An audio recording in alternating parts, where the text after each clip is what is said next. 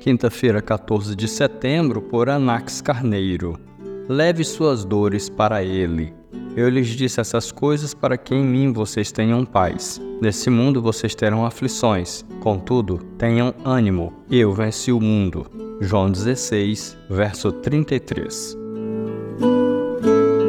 Na série Vikings há uma cena memorável. Ragnar Lothbrok está sentado à beira do mar, meditando. Ragnar havia perdido a sua filhinha. Ao lado de Ragnar estava o padre inglês Athelstan. Esse padre era um prisioneiro que fora pego quando Ragnar e seu exército invadiram a Inglaterra, mas com o passar do tempo eles se tornaram amigos. Portanto, quando Ragnar lamentava sua perda, Athelstan ficou ao seu lado. Então Ragnar olhou para o padre e perguntou: O que vocês cristãos fazem com uma dor como essa?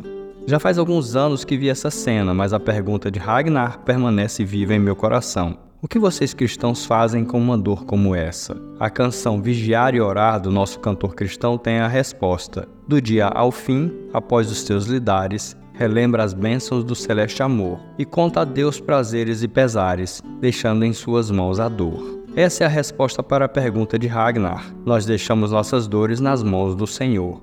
Embora muitos pregadores insistam em prometer uma vida sem problemas nesse mundo, não é isso que a Bíblia diz. Muito pelo contrário, Jesus assegurou que neste mundo vocês terão aflições.